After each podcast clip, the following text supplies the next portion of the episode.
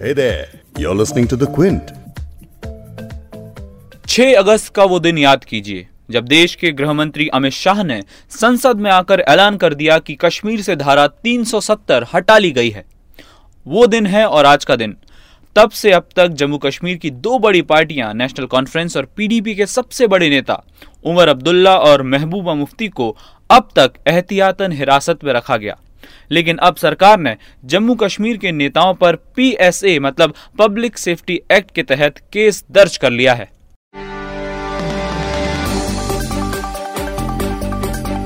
आप सुन रहे हैं द बिग स्टोरी पॉडकास्ट और मैं हूँ आपका होस्ट वैभव पलनीटकर।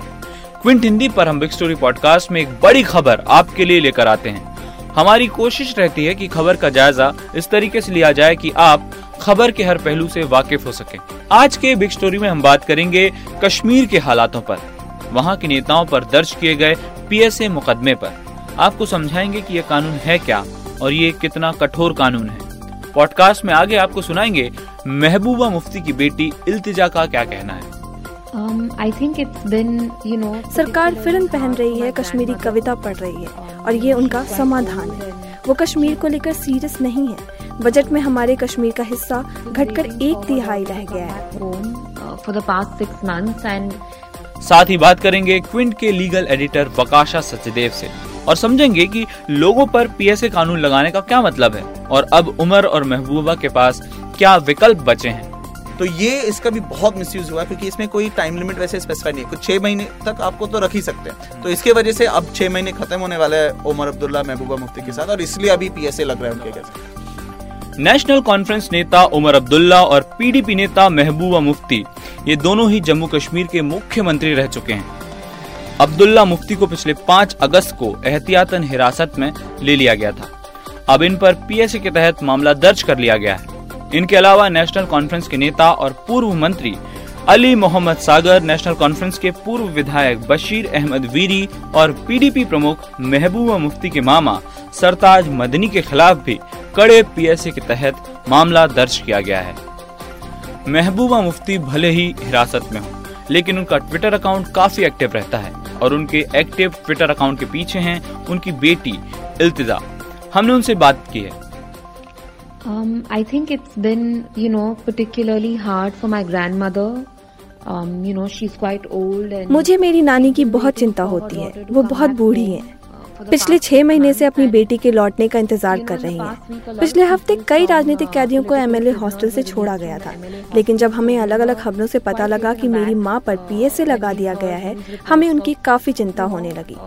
भारत में कानून के शासन के लिए कोई जगह नहीं है। जो सरकार नौ साल के बच्चे पर देशद्रोह का मुकदमा लगा सकती है, वो कुछ भी कर सकती है। मैं इस पर पब्लिकली बात नहीं करना चाहती कि मैं अपनी माँ से कैसे कम्युनिकेट कर पा रही हूँ। हाँ लेकिन हम लोगों में कम्युनिकेशन हो जाता है। कश्मीर के हालात परेशान करने वाले हैं। हमें करीब अठारह हज़ार करोड़ रुपए का नुकसान हुआ है। व्यापारियों, छात्रों को दिक्कत हो रही है। सरकार फ़िल्म पहन रही है, कश्मीरी कविता पढ़ रही है और ये उनका समाधान है। वो कश्मीर को लेकर सीरियस नहीं है। बजट में हमारे कश्मीर का हिस्सा घटकर एक तिहाई रह गया है। मुझे नहीं लगता कि दिल्ली, कश्मीर के हालातों पर गंभीर है। Undemocratic and they feel that just because they have a brute mandate, they can push and shove decisions down the th- uh, down the throats of you know uh, Indian people.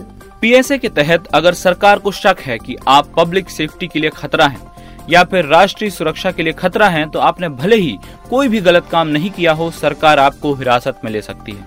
Sheikh Abdullah सरकार में लाए गए PSA को 8 अप्रैल 1978 को जम्मू कश्मीर के राज्यपाल की मंजूरी मिली थी। पीएसए को लकड़ी तस्करों पर लगाम कसने के लिए लाया गया था। इस कानून के तहत हिरासत में लिए गए व्यक्ति का मामला सरकार को एडवाइजरी बोर्ड के सामने भेजना होता था। बोर्ड को अपना सुझाव आठ हफ्तों में देना होता है। अगर बोर्ड हिरासत को सही ठहराता है तो सरकार शख्स को बिना ट्रायल के दो साल तक हिरासत में रख सकती है। अब बात करते हैं क्विंट के लीगल एडिटर वकाशा सचदेव से। उनसे समझते हैं कि इतने कठोर कानून के तहत केस दर्ज करना किस हद तक कानूनी और संवैधानिक तौर पर सही है।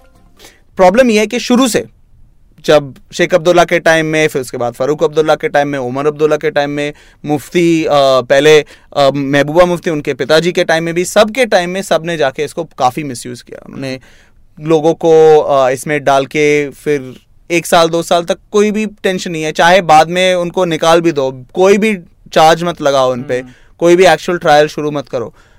एक साल दो साल के लिए तो रख ही लिया हम्म। काफ़ी लोगों के साथ ये रिपीटेड ऑर्डर्स करते रहते हैं रिवॉल्विंग डोर कहते हैं उनको कि हम्म। एक डाल दिया खत्म हो गया एक साल अच्छा फिर से डाल दिया हम्म। फिर फिर से फिर फिर से फिर फिर से और यहाँ पे प्रॉब्लम ये है कि कोर्ट्स ने काफ़ी देर से उन देखते गए हैं उनको लगा है सो एमनेस्टी ने एक रिपोर्ट पहले निकाला था इस पे उन्होंने देखा था कि कुछ 80 परसेंट अस्सी प्रतिशत के नंबर जो केसेस है जो हाईकोर्ट में जाके एक चैलेंज होते थे कोर्ट कहता था ये पीएसए का ऑर्डर जो है ये गलत है यहाँ पे इनको प्रिवेंटिव में नहीं डाल हम्म। सकते। प्रॉब्लम है कि हाईकोर्ट ये बोलते हैं उसको रिलीज़ किया जाता है और फिर से पीएसए लग जाता है। फिर हम्म। फिर से चैलेंज करो। हम्म। फिर ये सब बहुत प्रॉब्लम हुआ। और, और अगर हम नंबर्स देखें पुलवामा से पाँच अगस्त तक फिर से नंबर्स में यही लग रहा है।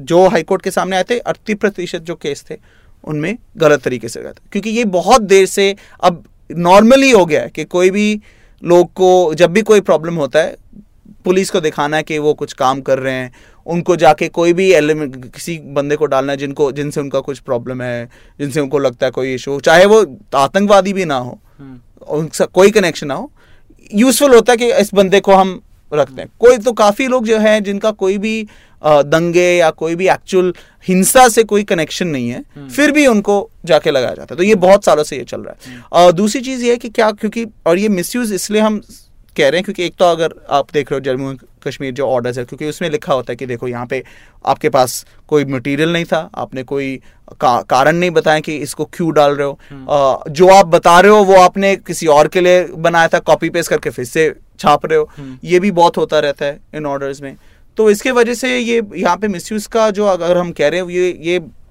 हम आ, ऐसे ही नहीं बोल रहे एक्चुअली हम्म। अगर देखें बहुत साल से ये बहुत गलत तरीके से इसकी इसका इस्तेमाल हो रहा है। वकाशा हमें समझाइए कि अब महबूबा मुफ्ती और उमर अब्दुल्ला के पास क्या क्या कानूनी विकल्प बचे हैं?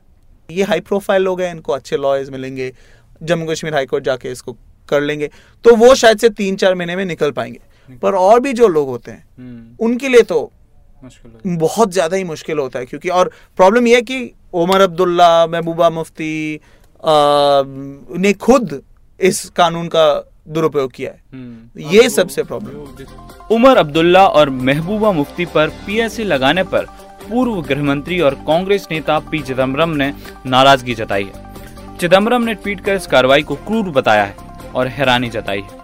उनका कहना है कि उमर अब्दुल्ला महबूबा मुफ्ती और अन्य लोगों के खिलाफ पब्लिक सेफ्टी एक्ट लागू करने से वो हैरान है और परेशान है।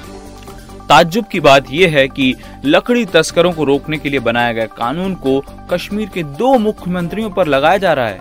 क्या यही है उस दावे की सच्चाई कि कश्मीर में सब कुछ ठीक है? हकीकत यह है कि लोगों और सरकारों के बीच जब तक ट्रस्ट यानी भरोसे का रिश्ता नहीं होगा, तब तक कश्मीर समस्या का समाधान नहीं होगा और भरोसे का पहला कदम सरकार को बढ़ाना होगा।